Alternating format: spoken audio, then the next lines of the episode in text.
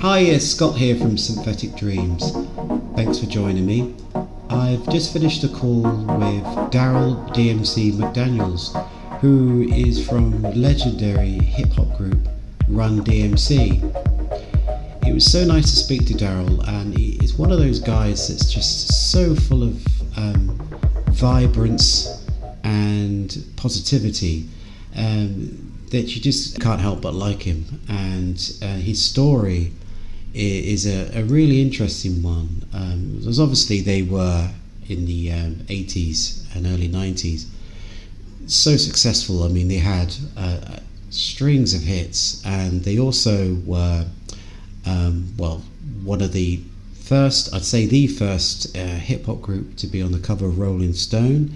They played Live Aid um, and eventually got a, uh, a Lifetime Achievement Award at the Grammys. I mean, they were you know, huge group who also, um, I mean, they influenced uh, a lot of hip hop guys. Um, a list that would be too long to, to, to come off now, but they also influenced um, a lot of the rap rock guys that came out in the early 90s, bands like Rage Against Machine and Korn, due to them fusing rock in a lot of their tracks. Um, on this show, we, we speak about uh, his new book called Daryl's Dream, which is all about creativity and positivity. Um, and he he actually goes around uh, some of the schools where he lives and speaks about the subject. So it was really nice to speak to him. And as you'll you'll hear from the show, he's got so much enthusiasm about everything that he speaks about. Um, like I said before, you just can't help but like him. So here he is, the one and only, and extremely talented Daryl DMC McDaniels. So I'm delighted to have Daryl on the podcast today. So thanks for joining us. And tell us about this this brand new children's book that's just come out. Um, this children's book wasn't really part of the plan. I've done two books prior to this. Um, my most recent book was 10 Ways Not to Commit Suicide, which talked about um, you know, my mental health struggles. But the children's book actually came about for the last 10 years. I've been speaking at schools and I started speaking at high schools. And I would go into the high schools, and the same way I'm speaking to you now, I would speak to the high school students. So the educators was like, "You need to take this to the middle schools." So I went to the middle schools and you know told my story, you know, the, all the Run DMC stuff, what it was like for me as a kid, you know, and all the stuff that I've been through. So at the middle schools, it was like, "Yo, you got to take this to the elementary school. So for the last couple of years, I've been talking to kindergartners to like sixth grade. And, you know, this, the same way I'm talking to you, Scott. Yo, what's up? My name is Daryl McDaniels. I grew up in Queens, you know, and it's very interesting for the kids and stuff like that. You know, even if they don't know the music, they've heard my song in movies and cartoons and video games. So they're familiar with it's tricky and stuff like that. Yeah. But I would talk to these kids and their attitudes about school and education would change. Their attitudes about, you know, their self-esteem would change.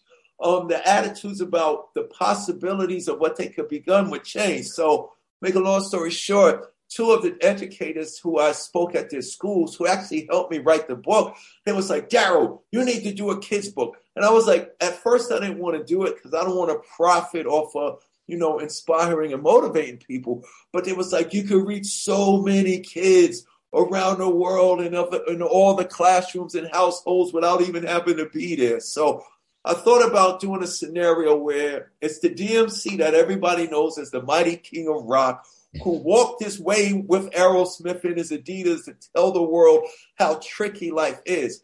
I thought about a scenario, if I could talk about Daryl from high school to adulthood, I could talk about what it was like for that Daryl when he was in third grade, when he was in fourth grade. So at the beginning of um, last year, I came up with the idea of the book. Um, went to some teachers to help me put it in a in a in, in a way that kids could comprehend uh, at those grade levels. And then Nickelodeon, you know, the, the the the global phenom Nickelodeon heard about it and said, "This is so perfect. We would love to partner with you on this." Wow, amazing! Yeah, yeah. Such so, an amazing story.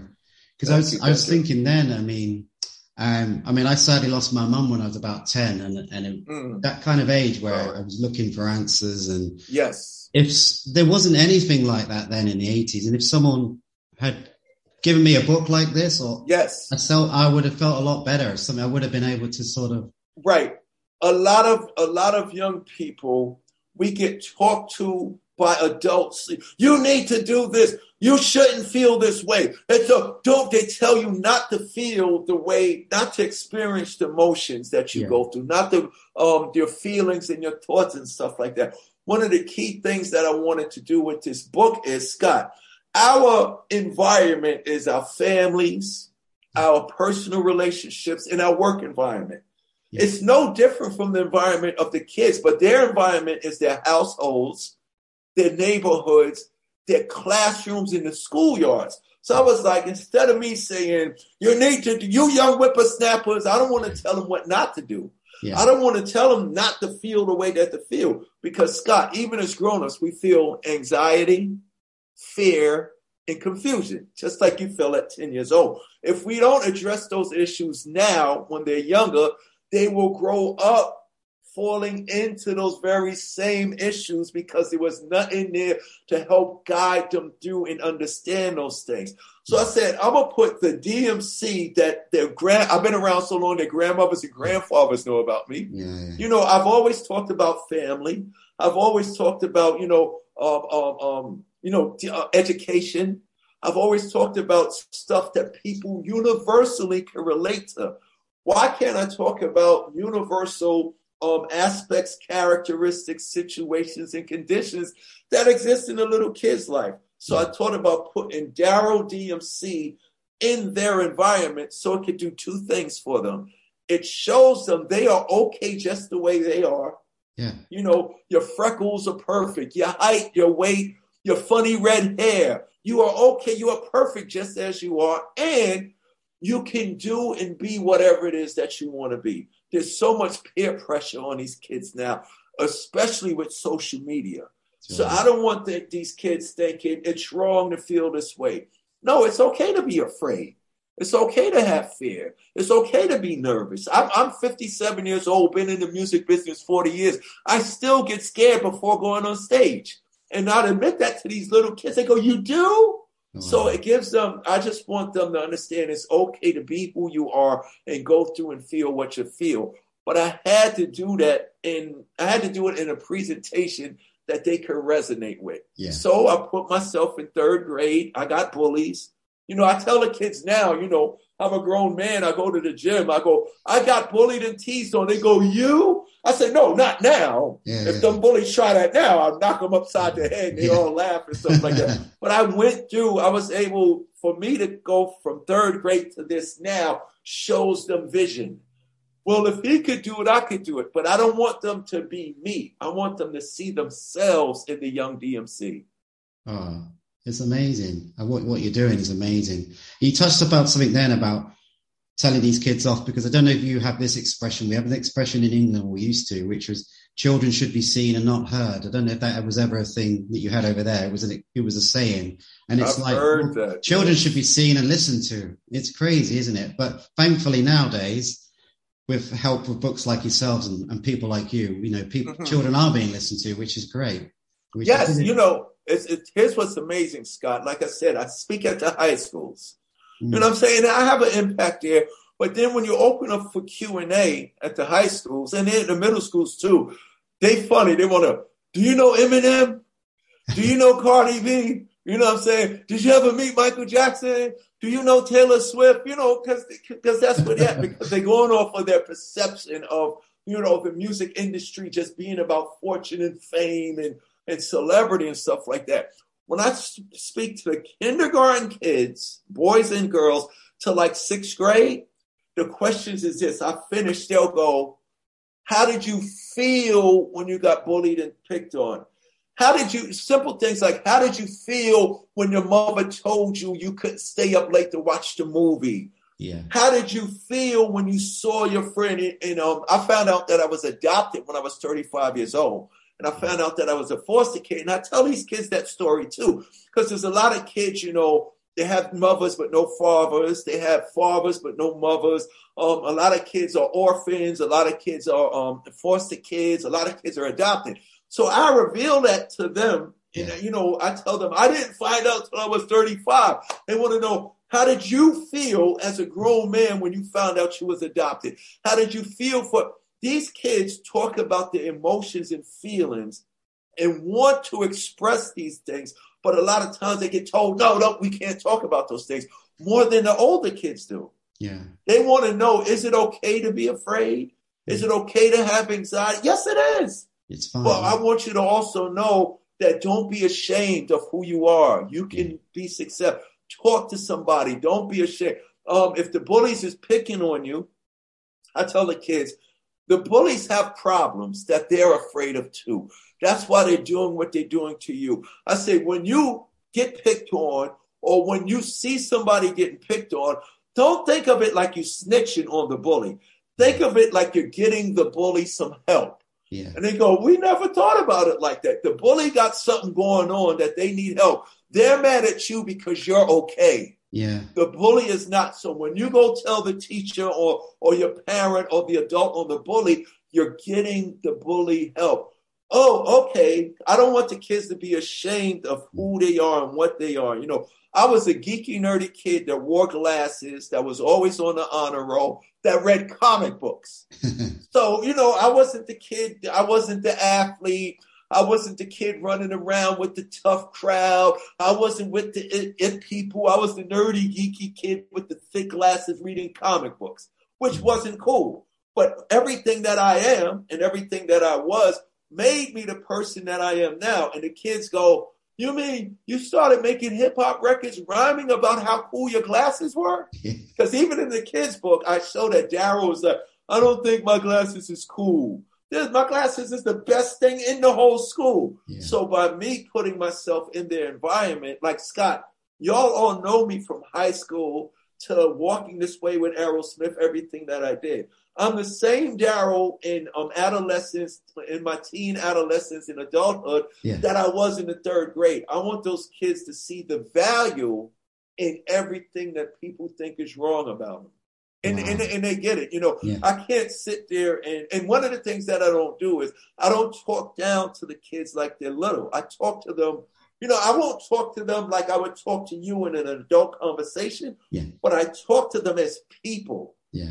You know what I'm That's saying? Like. Sharon, yo, Johnny, what do you think? I asked them, what do you think about me? Or what do you think about that? And they'll say, well, I see it like this and that. And I'll say, yeah, but that's okay to think like that. Man, we can't have these kids being ashamed of, of who they are and what they're going through because they will never develop an understanding about this world that they live in. Wish you could come to my daughter's school and do this. how, how old is your daughter? She's 10. 10. Yeah, and you know it's crazy. I, um, there, there's a um, up here in Vernon, New Jersey, where I live at. There's a big co- uh, complex campus of a school. It's the middle school and the high school together. Yeah. So they call me there every year, and this is mind blowing. At the high school, there might be maybe 18 incidents of you know fights, disrespect, um, you know drugs or whatever. Yeah. In the middle school, there were 78 instances of fighting, disrespect, and bullying. You know what I'm saying? Because nobody's talking to these kids Yeah. about these issues. You know, if some sometimes the parents are afraid to talk to the kids about what they're feeling. You know what I'm saying? They don't want to deal with it. I go in there and I keep it. Real. I tell my story so the kids could see somebody else is going through what they're going through because they feel so alone. Which leads me on to um, some other great charity work you did. Is it called the, the Felix? The Organization? Felix organization, yeah. Was that founded? Was it around 2006? Is that right? Is that when it's Oh, we've of? been around. It's we've been around for 15 years now. When I was 35 years old, I found out that I was adopted, which was crazy, like out of nowhere. You know, um, for for for um, I started out in '83. My first single was in '83. My first album was '84. Second album '85, and in '86 we, we put out Raising Hell, Adidas, Adidas deal, Walk This Way with Aerosmith, changed everything. So I had a great career, you know, filled with its ups and downs. But then in 1993, I woke up one day and I was just completely depressed. Um, there was uh, this was when we put out our Down with the King album, and that that uh, the, the title song was produced by Pete Rock, from Pete Rock and CL Smooth, one of the greatest hip hop producers ever. And in 93, remember, hip hop had changed. Pac, Biggie, NWA, Dr. Dre, like it was crazy. So we wasn't participating as much, but we were still well respected. Yeah. But in 93 was like kind of our comeback. And when, when we had this comeback, we had a new album out, back on the charts, back on MTV, back on tour. Right when that happened, you would think, I would say, yes, I'm back. It's a comeback. And I'm, you know, we got to get more money and more fame. But right when that happened, Scott, I woke up and I was just completely, completely depressed. And I didn't know what it was. And I had this big void in me and I didn't want to live no more. So I started having these suicidal thoughts. Um, prior to that, in 1990, I got diagnosed with acute pancreatitis because I was drinking so much, so I had to stop drinking. And I had two options, the doctor told me. When I finally got discharged, the doctor said, Son, you have two options to live. I was like, What's that? You could drink and die or not drink and live. So from 90 to 93, I'm not drinking anything. So now, 93, I get depressed. That depression started growing and growing and growing where I didn't want to live no more. And then I just started thinking, Scott, man, if I die tomorrow, people know the Run DMC story. You know, you got to, you can Wikipedia, Google me. This you can find out what me, Run and Jay did. How everybody say, you know, what Run DMC did with hip hop and the Adidas deal and Walk This Way. Yeah. But I was like, nobody knows the kid Daryl who made all of this Run DMC stuff possible, along with Run and Jay. Yeah. So um, I said, just in case I die tomorrow, I needed more information about the day I was born because I knew my birthday was May 31st, 1964. Yeah. So I called my mom, said, Mom, I'm writing a book because I want to leave. I don't want to just leave my music. I want to leave who Daryl McDaniels was yeah. from Queens, New York. I know my birthday's May 31st. How much do I weigh? What time I was born? What hospital? So my mother told me those three things. I love you. I love you too, son. Hung up the phone. An hour goes by. She calls back with my father we have something else to tell you. And I go, okay, what is it? They go, well, you was a month old when we brought you home and you're adopted, but we love you. Bye. Click. So I was an alcoholic, suicide, a metaphysical, spiritual wreck who was about to kill himself, who found out that he was adopted at age 35. So that even made the depression. Imagine what happened there. So I didn't know what to do.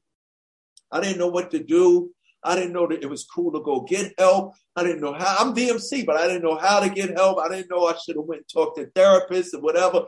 Talked to my friends. I just held all of this stuff inside of me. Not knowing what to do, I turned to the very thing that's going to kill me, alcohol again. Yeah. So now I don't got to hang myself, shoot myself, and sip the poison. I can drink myself to death because I don't know what to do with this. This is shocking revelation. I thought my mother and father was everybody that I round about on my records for the last 30 years. But to find out there's another part to my existence, long story short, I didn't know how to handle it. So I'm walking through life lost. And it wasn't until somebody that heard Daryl just found out that he was adopted introduced me to another person who a week earlier was discussing their um, emotions about finding. They knew they were adopted, but they was doing a search for their birth parents and kept hitting dead ends. So that was very depressing for them. Yeah. So the person that heard me um, find out that I was adopted says, I don't know what you're going through, but maybe this could help. And it did. When I met with this lady named Sheila Jaffe, she's a casting director in um, Hollywood. And um, she cast um, Sopranos, Entourage, John Travolta, Mark Roy. Like she's one of the biggest casting directors. You know, look at the names of those pro- those productions.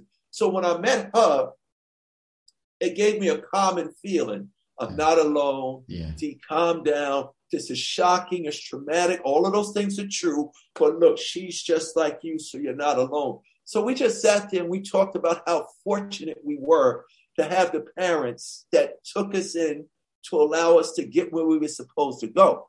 And then Sheila started thinking about what about all the kids who are orphans and in foster care that might not get adopted? We need to do something for them. And all we wanted to do was provide opportunities for children um, in the foster care system to become the people they were put here to be, regardless of their situation. So we wanted to um, create educational, recreational, and career-minded um, life skill facilities to direct them so that when they get 18 and 19 years old, they will have a have an idea of I want to be a sportscaster, I want to be an athlete, I want to be a dancer, I want to be a journalist, I want to be a casting director, I want to be a musician, whatever, whatever, whatever. So that was like kind of too big at the time, and it was a uh, Michael Lang who just passed away. Rest in peace. He was like the he was like the father of all of this. Um, he convinced us it's a great idea to start with educational facilities, but you need to start a little smaller. And Michael Lang was one of the co-founders of, uh, co-founders of Woodstock. Yeah, he just recently passed. But he said, why don't we start with a, a sleepaway camp, or overnight sleepaway camp where we can bring the foster kids in. Um, for one week, we bring them in, you know, they get nature and recreation and fun. Number two, they see other kids like them in this situation, so they feel not alone. And number three, while they are there, we ask them, what is it that you want to do? Well, I want to be a dancer. So for one week, the kid will get dance lessons. I want to be a photographer. One week, the kid get photography lessons. I want to be a DJ. Um, I, we bring Jam Master Jay's son, Jam Master Jay, rest in peace, up, who's now a DJ, to give the kids DJ lessons so that they can be the. If I, I want to be a journalist, okay, for when you get back home, you're going to go to CBS or you're going to go to NBC or the BBC, and you're going to hang around and see how TV shows are made. Wow. So we just give the kids experiences now instead of waiting for them to get 18 and 19 and then going, what do you want to do? So it's just about giving opportunities to kids now so that we can start building on those desires. And we started the Felix organization 15 years ago, and we've been going strong, and we get support from uh, many fabulous organizations and people who desire to see these kids get where they're supposed to go. I can just imagine all these happy memories that you're making for these these children who wouldn't have had oh, yes. memories I mean, like this. Because it's very important to give kids happy memories, wherever yes. their background yeah, yeah. Yes, and it doesn't have one of the things that we stress at the Felix organization. It doesn't have to come from an organization. Like uh, being a foster parent is a huge responsibility. Being an adoptive parent is a huge responsibility. Being a parent, period, just like you said with your daughter, is the hugest responsibility ever. But some of the most powerful things that we could do to inspire, motivate, and help these kids is a simple thing like mentorship. Yeah. You know, taking one of these kids, you know, giving them stuff is cool, but being able to say, anytime you need to speak to someone, give me a call. Yeah. That's more important than money and new sneakers and gifts and stuff like that because these kids have feelings and emotions that sometimes uh, make them forget about goodness, success, strive, and working hard. Like all these kids really need to hear, hey, how you doing? I'm rooting for you. I'm in your corner. They need to hear somebody's ears for them. So it starts with mentorship. Yeah. So when these kids come to the camp or when they come to the programs that we have throughout the year, it's about it's like what do you want to do and what do you need? Yeah. Not here's what you need to do, follow this. We follow their lead yeah. to allow them to be comfortable, you know, and we tell them this, Scott, your situation doesn't define who you are. You may be homeless, you may be an orphan, you may be adopted, you may be a foster kid, you may live with your mother, and don't have a father, you may live with your father, don't have that's your situation but you are perfect just the way you are. That's what these kids need to see. That's what the kids need to hear. And that, you know, that's what my mother and father did for me. They didn't look at me like I was crazy because I loved comic books.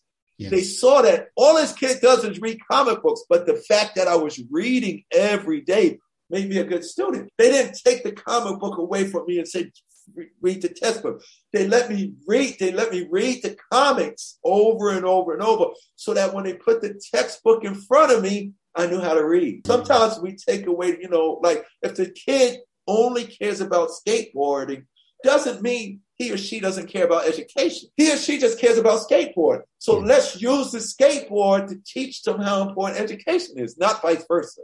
Yeah.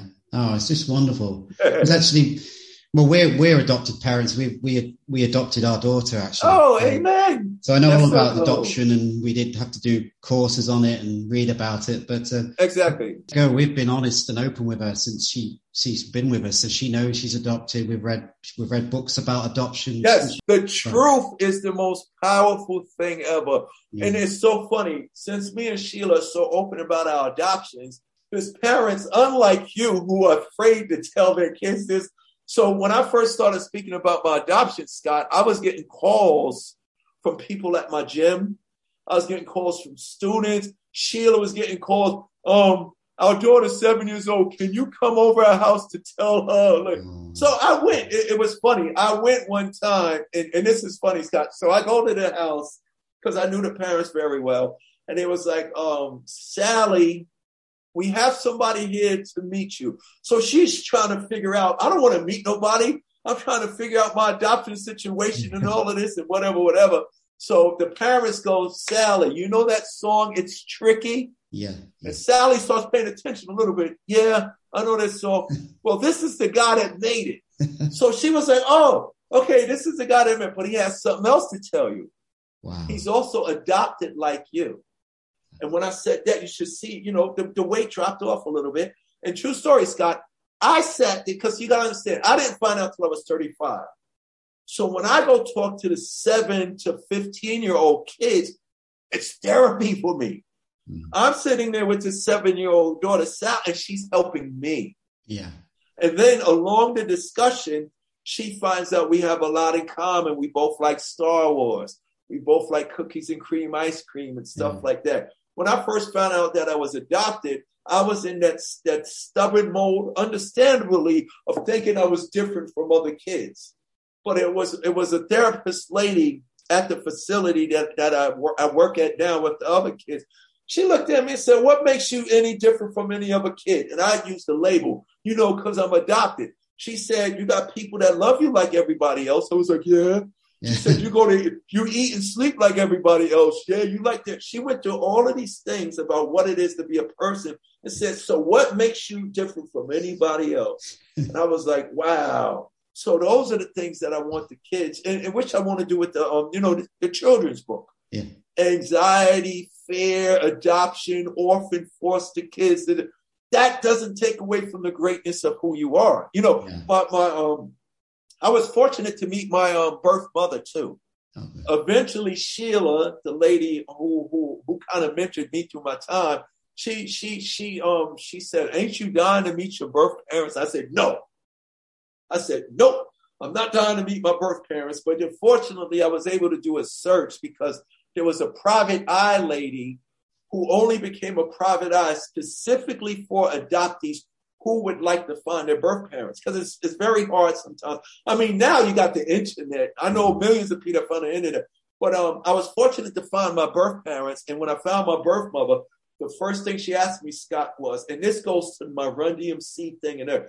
She says, "I know you're dying to know why I gave you up," and I was like, "Whoa, that's an understatement." Yes, Mm. she said, "I gave you up to give you a chance," Oh. and then I looked at my life and said, lady, you gave me one hell of a chance. And we have a good relationship going forward. And it was powerful for me because I understood the whole scenario. I mean, even if you're not adopted, even if you come from your blood family, whatever you are, even in your situation and mine, there's people put here to help you get where you're supposed to go. Yeah. You know what I'm saying? Outside of your mother and father, outside of your family.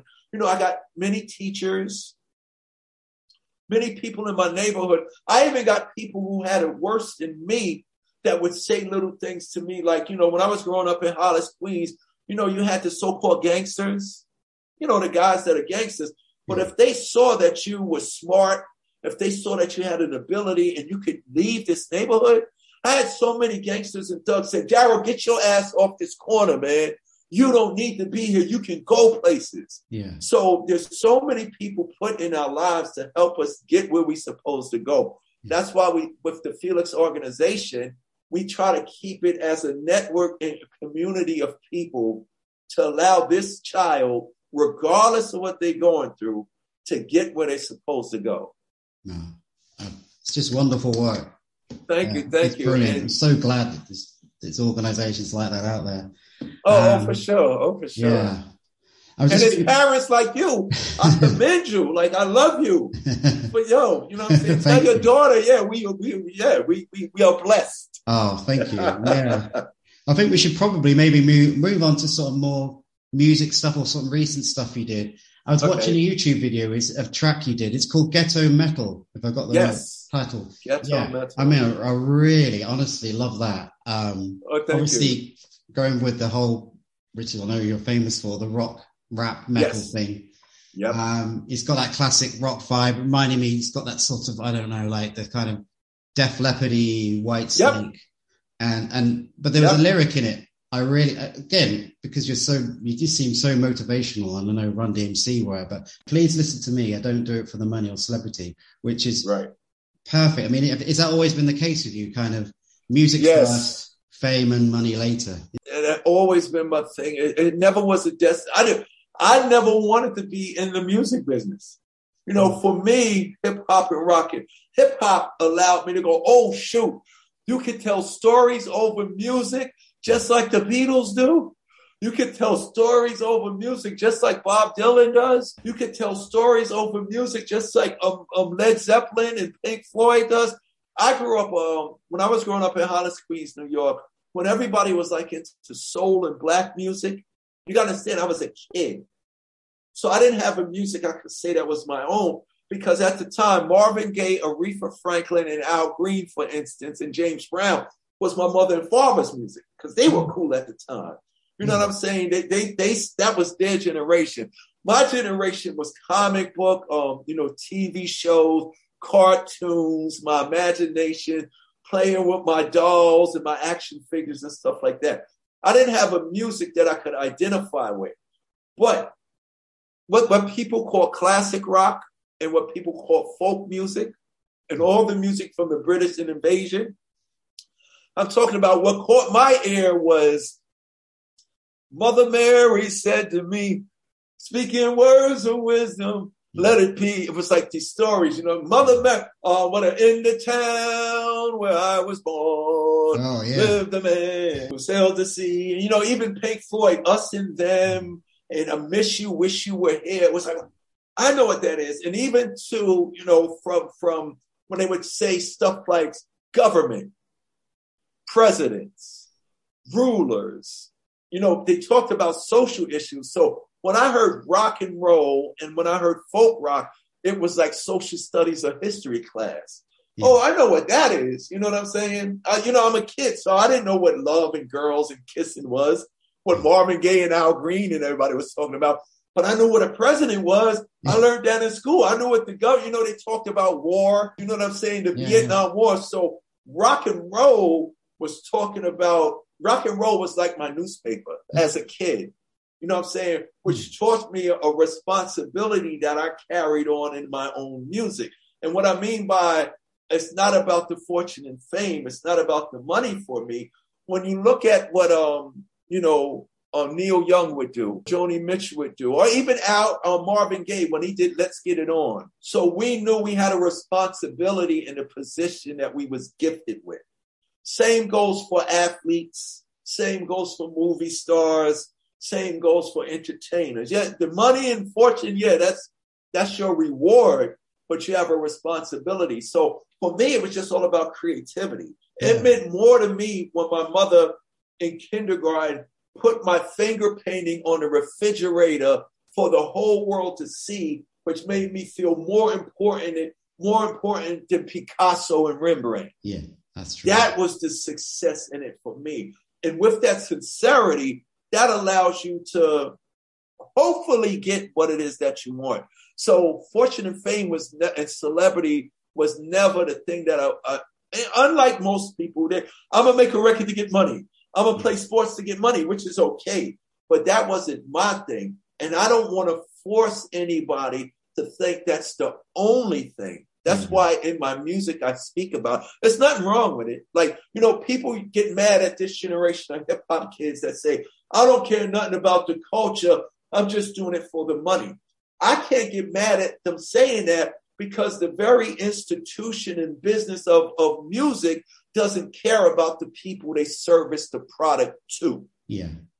So instead of getting mad at them personally, um, I um, put those artists that do that in that category where I separate artists from music business. Yeah. You know, my business is successful is because number one, I care about my content. And number two, I care about everybody I come in contact with. Yeah. So the way that it stood out to you is the way that I want somebody to receive that message, as opposed to pointing my finger saying it's wrong if you don't do hip hop the way that I do it. It's not, it's not about censorship and freedom of speech. Do what you want to do. Yeah. But my thing is about impact yeah. and togetherness and unity, growth, education, innovation, creativity, and above all things, fun. There's a lot of artists in hip hop right now that five years from now, you don't want to see them sing that record to you. But I can always come to it's like that. And that's the way I can always do is tricky in every generation, in every genre of music. I can show up at a country music show and do all the records I made when I was 18 as a grown man. Yeah. I can show up on a rock show. I can go to a metal show. I play with metal artists. I Yeah. play with rock artists. So my thing was a, a universal responsibility Yeah. of yeah. integrity. Now, I'm not mad at you if you can make a hit song and sell 50 million albums and get mansions and private jets. Cool. But that's something else about what my culture was founded on and represented. Because even the, you know, the, the great rock stars, um, all of those rock bands, you know, John Lennon did Imagine. Yeah. Yeah. Um, um, um, um, you know, Led Zeppelin and and and um, um, Pink Floyd and and and even the punk bands Yeah. who are so outrageous and violent was it you know the government it's, it's about treating people right with respect and fighting for your own rights those things are more important than a paycheck to me Yeah. I mean, I was thinking of your very, very early days. So how how did you get into MCing? How did that all start? oh that's well run dmc's combination was a combination of two things run dmc's combination was a combination of imagination occupation and um, um, collaboration. What I mean by that was Run, his brother was Russell Simmons, who before the making of rap songs, before hip hop was even recorded, Russell was one of the managers and promoters of early hip hop. Before we was making records, meaning he was throwing all the parties, he was throwing all the concerts. So when rap songs started getting made, he was one of the first to start a management company and get Kurtis Blow signed to a major record deal. So Run as a kid saw the business of hip hop, what it is now, begin in his living room. Me, I'm on the other side of that. I wasn't a creator or producer of it. I was a recipient of it. So I grew up listening to Grandmaster Flash. I grew up listening to Afrika Bambaataa and the Soulsonic Force. I grew up listening to Kurtis Blow and everybody before Run DMC. So it was a thing where, how could I describe how I got into it? When I saw Superman, I put my favorite blanket on my neck with a safety pin and I ran around trying to pretend I was Superman. Yeah. Jumping in the house, having my mother said, Man, you ain't Superman in this household. If you don't stop jumping on my furniture, Superman gonna have a problem. so I'm running around the house pretending I'm a Superman. I'm picking out the garbage can lids, pretending I'm Captain America. I'm taking my father's actual work hammer, pretending I'm Thor. For me, it was all pretend. I saw Melle Mel. I saw Kool Moe Dee. I saw Grandmaster Caz. I saw Kurtis Blow. I was writing raps for myself, pretending to be my favorite hip hop hero.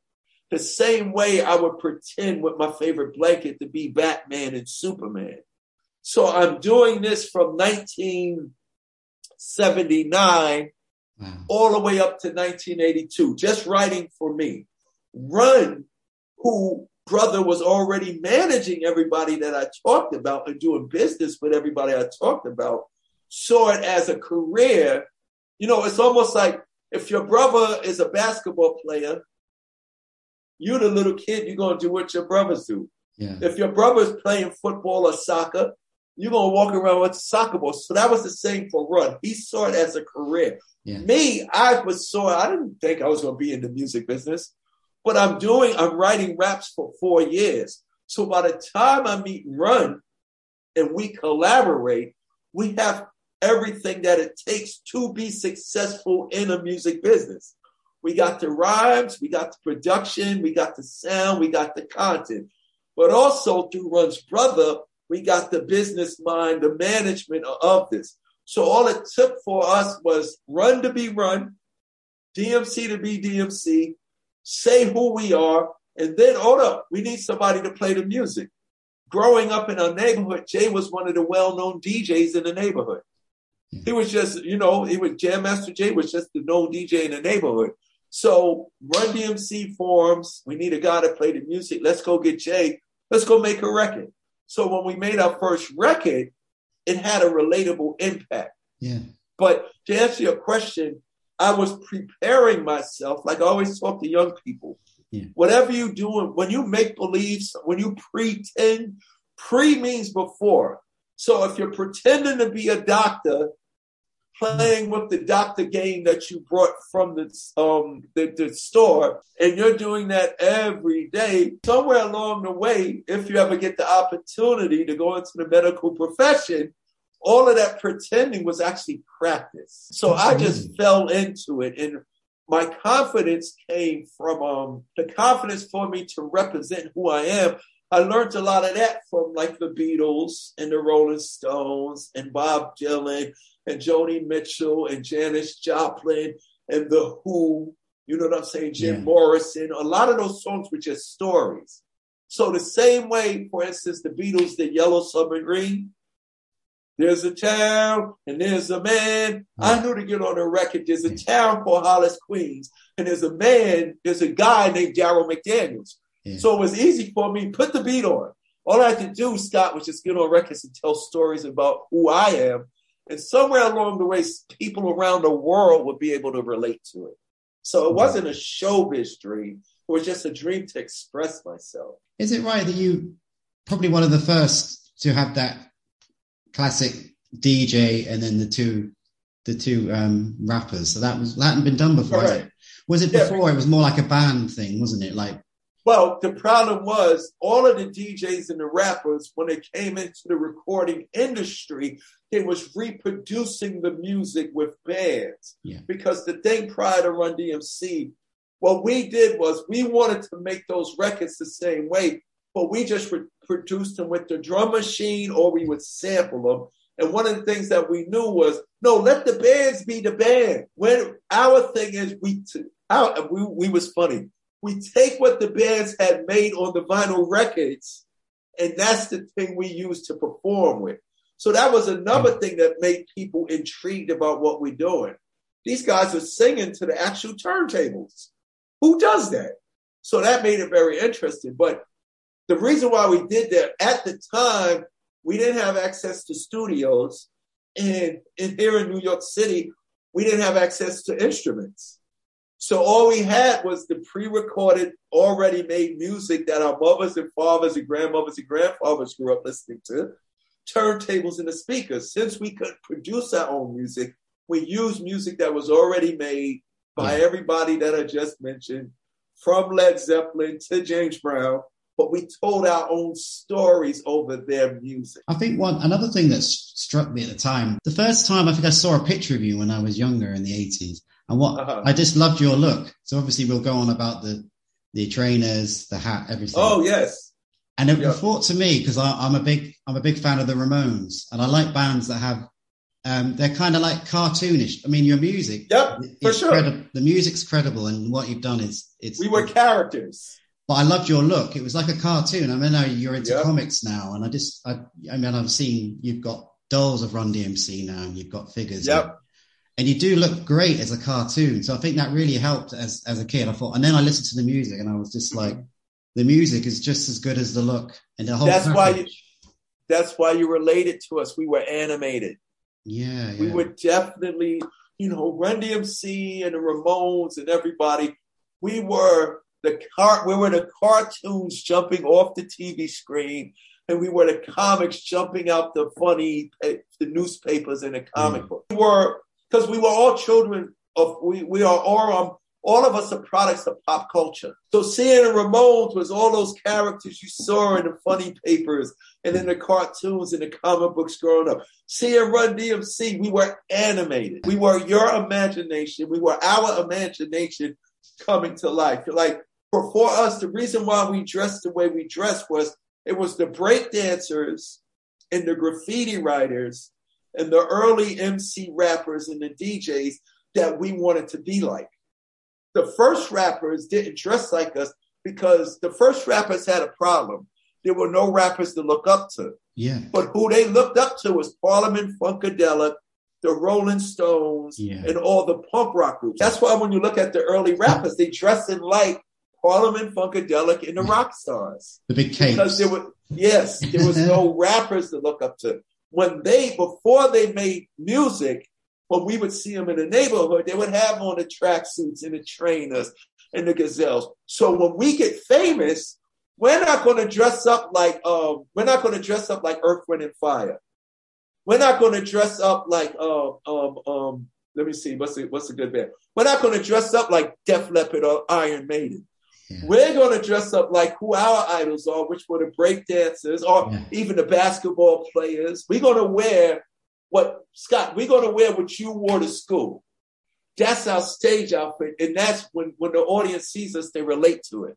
Incredible. It's crazy, right? And to make this amazing music, I mean, I, I, I, there's so many albums I like of yours, but obviously Raising Hell is one that I put on a lot. I mean, I had the cassette of it and just, it still sounds, the production uh, I, is amazing. It's amazing. To it this day, it doesn't. I know. Date to this day, even my own, my new music that I'm making, Ghetto Metal and the America song that I just put out, that's on YouTube also. Yeah, I gotta, I have a problem getting that. Like I gotta work to get that essence. And and and what I think really happened when we was making all of that music, even of my peers in that age, Run DMC, Public Enemy, De La Tribe Called Quest, there was a spirit that was alive. Yeah you know, it was about, it was a sincere, honest spirit about to express this, to be creative, to be innovative. Now, when you look at the music industry, or when you look at entertainment as a whole, yeah, it's just all about being known and being a celebrity. Yeah. And not having a passion or an integrity about the art that you're producing. You know, there's the, the numbers that the, the business that is being done is astronomical but the music lacks that spirit that That's makes there, there, there, was a spirit and an attitude that made Raising Hell resonate the way that it did. Doesn't exist no more. That's why when you listen, I mean, even across the board, rock, country, pop, and hip hop all sounds the same now because there's no spirits. There's no spirit of fun, togetherness, unity, positivity, things that bring us together. Yeah. It's everybody trying to out celebrity the next person. So it's um, controversy, ignorance, disrespect. I sum it up like negativity is being used as a false sense of power. True. You know what I'm saying? Instead of going in, I'm gonna make this record, I'm gonna get money and paid for this, but I want to give something to the people. I want to make them feel good. I want to make them happy. You know, yeah, yeah. there's a me, me, me, me attitude in entertainment as opposed to us, us, us, us, and what I can do with this product. That's and that's that's what made Ray, Raising Hell gave birth to everybody. Pop, Biggie, De La Soul, Public Enemy, Dr. Dre, Ice Cube. Those are our sons. And they'll tell you in a minute. We always trying to be like Run DMC. and No, the beautiful thing about everybody, they was able to do it in their own way. Then somewhere along the line, it just got more important for the entertainment business to worry about the sales as opposed to the soul. Yeah, you know I'm saying? True. Which is okay because it's a business. The same way you put out the monotonous majority of controversial, um, disrespectful, um, innocent, um, um, ignorance and gossip, you're supposed to take the money that you made off all of that and put out education, righteousness, equality, and understanding. But they don't, and I understand that's the business. that's why it's up to us as artists, as Yeah. hip hop artists who support the culture, not just the business, to maintain the integrity that existed. And I mean, most people like my music now because it has the same spirit that it might be a little different than 86, Yeah. But it has the same spirit Yeah, that it it, had back then. Yeah, it certainly does. I mean, we're thinking about that whole rap rock thing. I mean, now, I mean, it, I, as I said, I listen to the album a lot, but it, the Walk This Way came on the radio the other day, and I was thinking, we all know it now. This song, Walk This Way, it's played at Yes. wedding receptions, parties, Everywhere. Oh, yes. And I was thinking, but at, the time, that must have been a very strange song. I mean, because you've got your, I'm just thinking, you've got the Run DMC fans, into the, and then you've got Yep. the Aerosmith fans. They must have both been thinking, vice What the versa. Why are you working with them, and why? But now you think it, it works. It's just, you know, you don't you don't think about it. You just think it's a good song. But yeah, time, yeah, were exactly. Were there, were you worried about the kind of reaction from both sides? and Yes, how it would be with me and Run was number one. Me and Run was well, me and Run was worried because it was a remake of the original song. So we was worried about why can't we say our own rhymes? Yeah, you know, it was kind of selfish. I want to talk about me. So that was the first worry. The second worry was the Aerosmith fans, which happened when the when the video got on MTV. It was like, what in the world is Aerosmith doing with the rap guys? Yeah, And then the rap fans watching MTV, what in the world is the rap guys doing with the rock guys? But after sitting there and watching you go, I love it. You know what I'm saying? Because prior to the video, when Steven Tyler took the mic stand in the video and knocked down the wall that brought us together, that didn't just happen in the video. That video gave birth to what the music industry is today with collaborations. And also it gave birth to phenomenal bands like Korn, Limp Bizkit, Rage Against the Machine, yeah. um, um, um, um, um, even Nirvana, like that whole Blink 182, Sum 41, yeah. all of the, all of that music pro- after 86, all of that, it, it allowed grunge to come in and change rock and roll. It changed the dynamics to where people thought only these people do that, we do this, and this is what it is. No, walk this way, threw that all out, and let everybody realize we all the same anyway. It don't matter how it's done, as long as it's fun. You know what I'm Yeah. saying? It was, it was, it was literally the game change. Like I, I, I've got, I got new songs with um Tim Armstrong from Rancid. I got songs with Sammy. I got a song with Sammy Hagar and Joan Jett. Now this is Sammy Hagar. You know what I'm saying? Van Halen, Montrose, Legend. This is Tim Armstrong from Rancid. This is the immortal Joan Jett. And I'm sitting in the studio with them looking at their greatness, but they're telling me no, but you guys. and I can't grasp that, but Walk This Way was the example.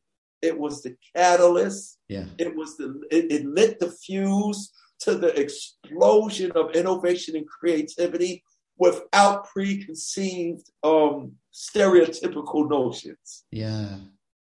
And, You know, because we, we had did Rock Box in 84.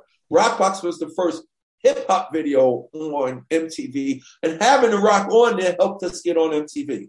yeah, And then in 85, we did a song called The King of Rock, yeah, which was about a Rock and Roll Hall of Fame museum that didn't exist.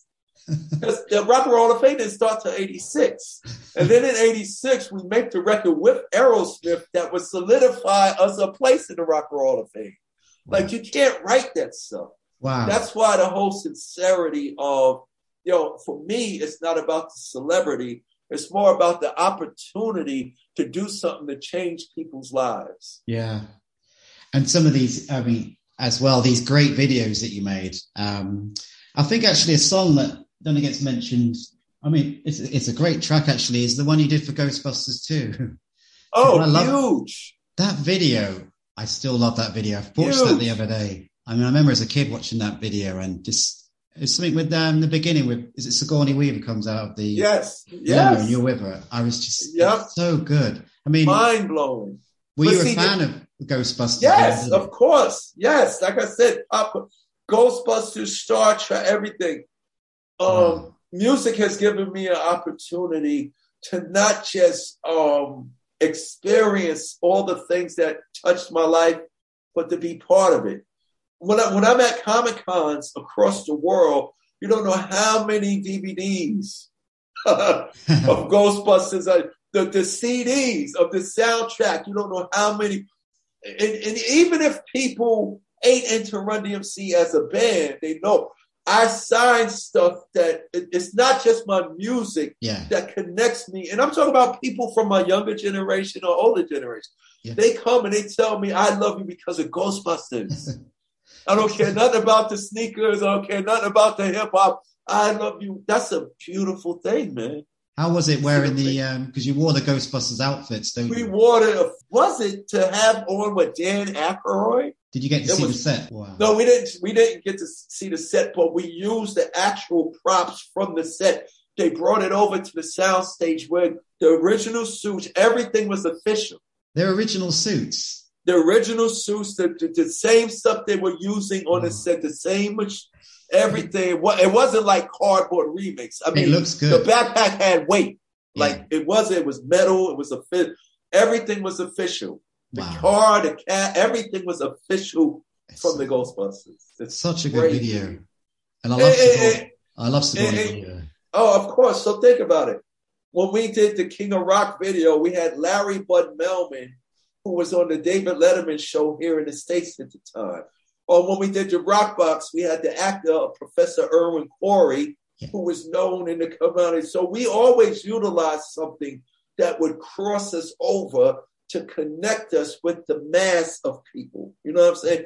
It wasn't just that this is hip hop and we're trying to introduce you to it. No, we created a hip hop that invited you in to be part of it, and for us, vice versa. Yeah. You know what I'm saying? I grew up watching the Ghostbusters. Now I'm on it, wearing what they wear.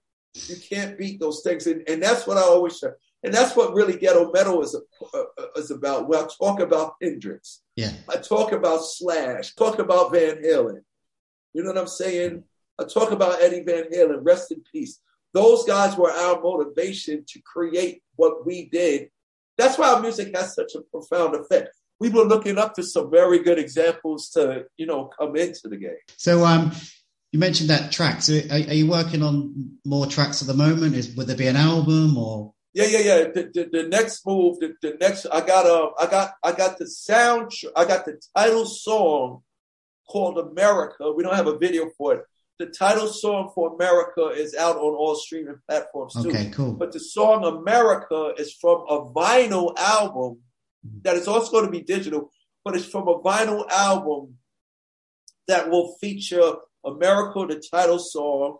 Uh, that's produced by Freddie Foxxx, Bumpy Knuckles. He's really he's really one of the greatest lyricists in hip hop, but he's he's also a great producer.